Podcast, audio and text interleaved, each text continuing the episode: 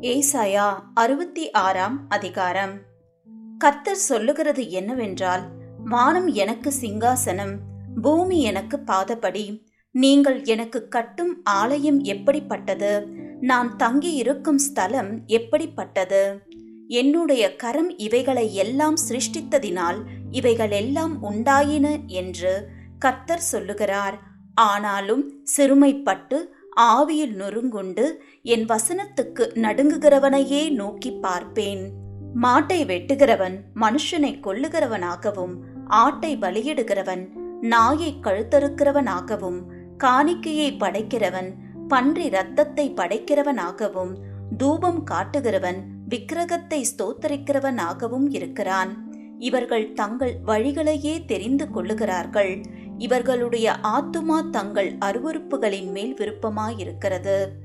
நான் கூப்பிட்டும் மறு உத்தரவு கொடுக்கிறவன் இல்லாமலும் நான் பேசியும் அவர்கள் கேளாமலும் அவர்கள் என் பார்வைக்கு பொல்லாப்பானதை செய்து நான் விரும்பாததை தெரிந்து கொண்டதின் நிமித்தம் நானும் அவர்களுடைய ஆபத்தை தெரிந்து கொண்டு அவர்களுடைய திகில்களை அவர்கள் மேல் வர பண்ணுவேன் கர்த்தருடைய வசனத்துக்கு நடுங்குகிறவர்களே அவருடைய வார்த்தையை கேளுங்கள். என் நாமத்தின் நிமித்தம் உங்களை பகைத்து உங்களை அப்புறப்படுத்துகிற உங்கள் சகோதரர் கத்தர் மகிமைப்படுவாராக என்கிறார்களே. அவர் உங்களுக்கு சந்தோஷம் உண்டாகும்படி காணப்படுவார். அவர்களோ வெட்கப்படுவார்கள்.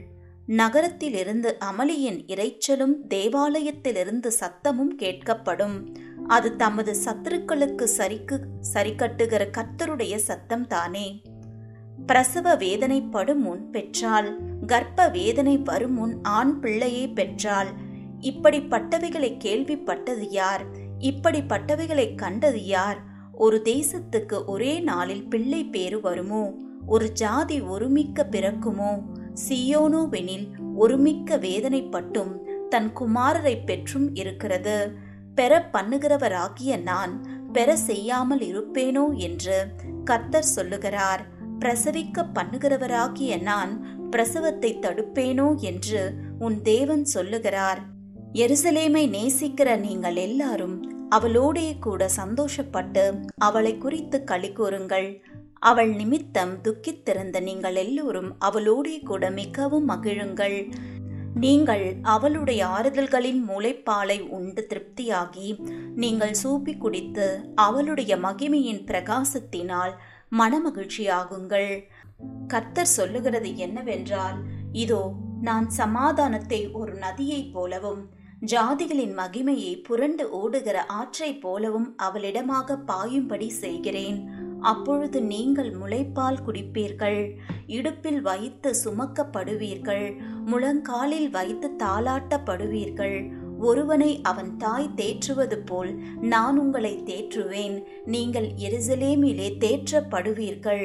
நீங்கள் அதை காணும்போது உங்கள் இருதயம் மகிழ்ந்து உங்கள் எலும்புகள் பசும் புல்லை போல செழிக்கும். அப்பொழுது கர்த்தருடைய ஊழியக்காரரிடத்தில் அவருடைய கரமும் அவருடைய சத்துருக்களிடத்தில் அவருடைய சினமும் அறியப்படும். இதோ தம்முடைய கோபத்தை உக்கிரமாகவும் தம்முடைய கடிந்து கொள்ளுதலை அக்னி ஜுவாலையாகவும் செலுத்த கர்த்தர் அக்னியோடும் வருவார். பெரும் காற்றைப் போன்ற தம்முடைய ரதங்களோடும் வருவார். கர்த்தர் அக்னியாலும் தமது பட்டயத்தாலும் மாம்சமான எல்லாரோடும் வழக்காடுவார் கத்தரால் கொலையுண்டவர்கள் அநேகராயிருப்பார்கள்.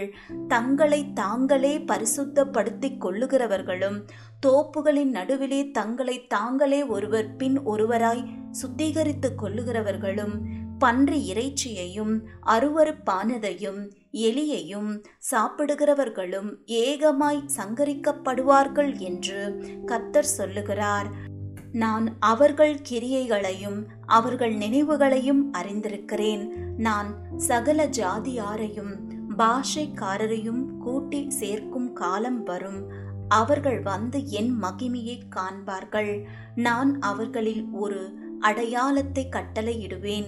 அவர்களில் தப்பினவர்களை என் கீர்த்தியை கேளாமலும் என் மகிமையை காணாமலும் இருக்கிற ஜாதிகளின் தேசங்களாகிய தர்ஷீசுக்கும் வில்வீரர் இருக்கிற பூலுக்கும் லூதுக்கும் தூபாலுக்கும் யாவானுக்கும் தூரத்தில் உள்ள தீவுகளுக்கும் அனுப்புவேன். அவர்கள் என் மகிமையை ஜாதிகளுக்குள்ளே அறிவிப்பார்கள்.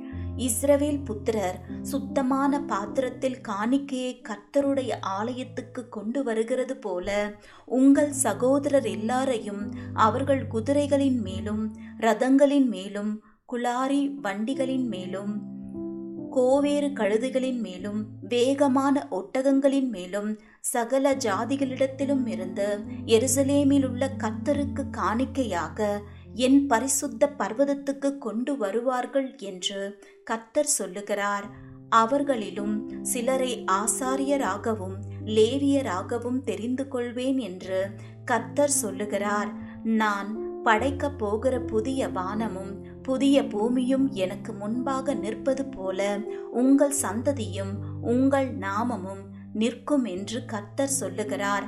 அப்பொழுது மாதந்தோறும் ஓய்வு நாள் தோறும் மாம்சமான யாவரும் எனக்கு முன்பாக தொழுது கொள்வார்கள் என்று கர்த்தர் சொல்லுகிறார்.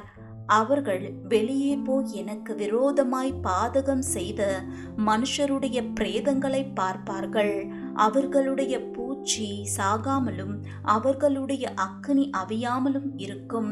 அவர்கள் மாம்சமான யாவருக்கும் அரோசிகமாயிருப்பார்கள்.